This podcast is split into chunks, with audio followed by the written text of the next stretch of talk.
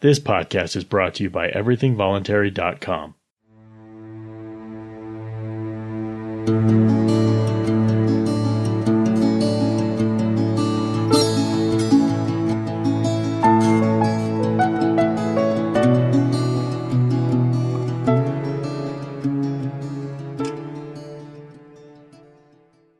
You can receive all new content offered by EverythingVoluntary.com in your email inbox every single weekday for free. Visit digest.everythingvoluntary.com to subscribe.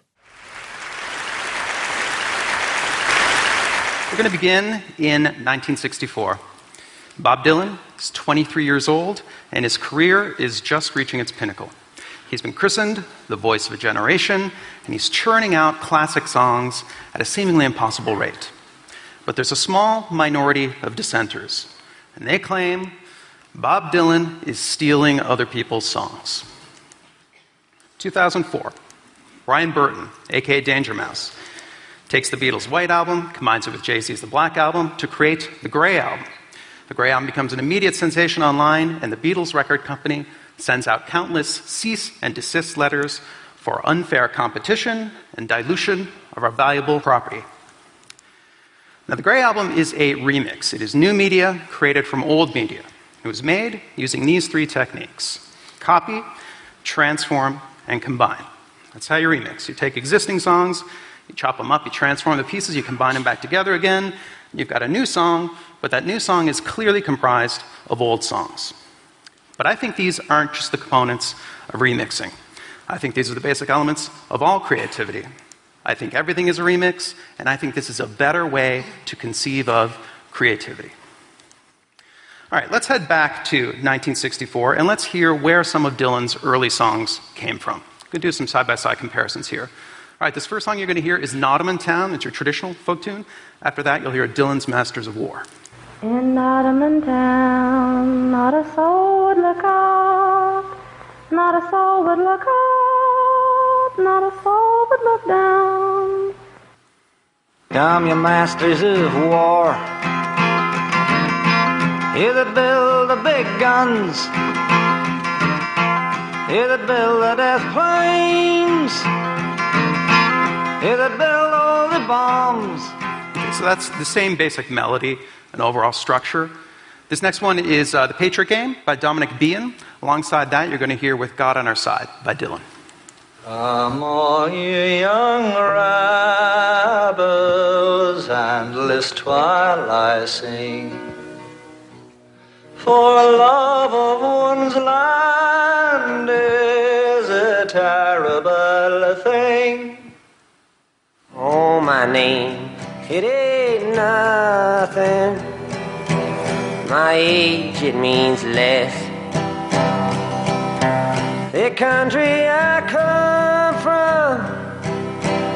from is called the Midwest. Okay, so in this case, Dylan admits he must have heard the Patriot Game, he forgot about it. Then, when the song kind of bubbled back up in his brain, he just thought it was his song. Last one, this is Who's Gonna Buy Your Ribbons, another traditional folk tune. Alongside that is Don't Think Twice, It's All Right. This one's more about the lyric. It ain't no use to sit and sigh now, darling. And it ain't no use to sit and cry now. Well, it ain't no use to sit and wonder why, baby. Even you don't know by now. And it ain't no use to sit and wonder why, baby. It'll never do somehow. Okay, now there's a lot of these. It's been estimated that two thirds of the melodies Dylan used in his early songs were borrowed. This is pretty typical among folk singers. Here's the advice of Dylan's idol, Woody Guthrie the words are the important thing. Don't worry about tunes. Take a tune, sing high when they sing low, sing fast when they sing slow, and you've got a new tune. and that's, that's what Guthrie did right here, and I'm sure you all recognize the results.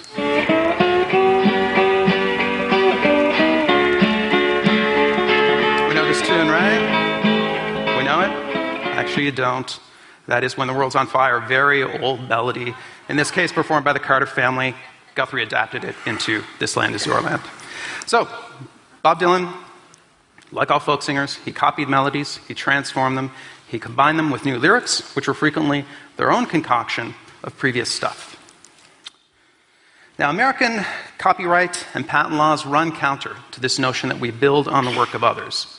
Instead, these laws and laws around the world use the rather awkward analogy of property. Now, creative works may indeed be kind of like property, but it's property that we're all building on. And creations can only take root and grow once that ground has been prepared. Henry Ford once said, I invented nothing new. I simply assembled the discoveries of other men behind whom were centuries of work. Progress happens when all the factors that make for it are ready, and then it is inevitable. 2007. The iPhone makes its debut. Apple undoubtedly brings this innovation to us early, but its time was approaching because its core technology had been evolving for decades. That's multi touch, controlling a device by touching its display. Here is Steve Jobs introducing multi touch and making a rather foreboding joke. And we have invented a new technology called multi touch. You can do multi finger gestures on it, and boy, have we patented it. Yes. And yet, here is uh, multi touch in action. This is at TED, actually, about a year earlier. This is Jeff Han, and uh, I mean, that's multi touch. It's the same animal, at least. Let's hear what Jeff Han has to say about this newfangled technology. Multi touch sensing isn't anything, isn't completely new. I mean, people like Bill Buxton have been playing around with it in the 80s. The technology, you know, isn't, isn't the most exciting thing here right now, other than probably its newfound accessibility. So he's pretty frank about it not being new. So it's not multi touch as a whole, that's patented, it's the small parts of it that are. And it's in these small details where we can clearly see patent law contradicting its intent to promote the progress of useful arts. Here is the first ever slide to unlock. That is all there is to it. Apple has patented this. It's a 28 page software patent, but I will summarize what it covers. Spoiler alert. Unlocking your phone by sliding an icon with your finger. I'm, I'm, I'm only exaggerating a little bit. It's, it's a broad patent. Now, can someone own this idea? Now, back in the 80s, there were no software patents, and it was Xerox that pioneered the graphical user interface. What if they had patented pop up menus, scroll bars, the desktop with icons that look like folders and sheets of paper? Would a young and inexperienced Apple have survived the legal assault of a much larger and more mature company like Xerox? Now, this idea that everything is a remix might sound like common sense until you're the one getting remixed. For example, I mean, Picasso had a saying, he said, Good artists copy, great artists steal. And we have, you know, always uh, been shameless about stealing great ideas. Okay, so that's 96. Here's 2010. I'm going to destroy Android because it's a stolen product. I'm willing to go thermonuclear war on this. Okay, so in other words, great art is steal, but not from me. Now, behavioral economists might refer to this sort of thing as loss aversion. We have a strong predisposition towards protecting what we feel is ours. We have no such aversion towards copying what other people have because we do that nonstop. So here's the sort of equation we're looking at.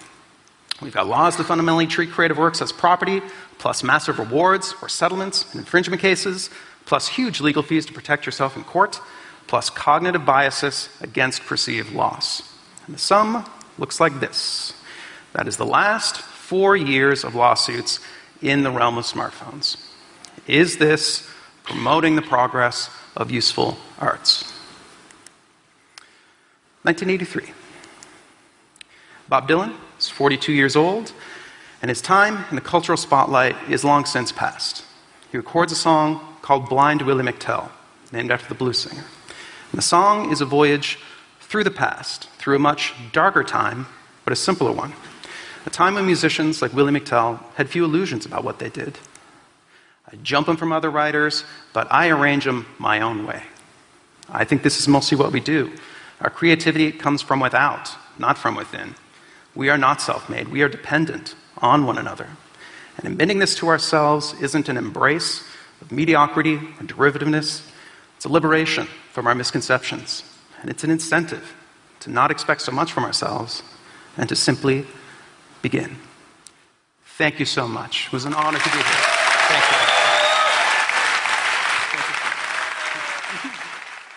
you. You probably already shop at Amazon. If you'd like to kick back a small commission from every purchase you make at no extra cost to you, please use and bookmark my special link at amazonevc.com. That's amazonevc.com. Will you do me a big favor? Will you rate and review this podcast wherever you're listening from? That really helps. And one more thing please share the podcast with your friends.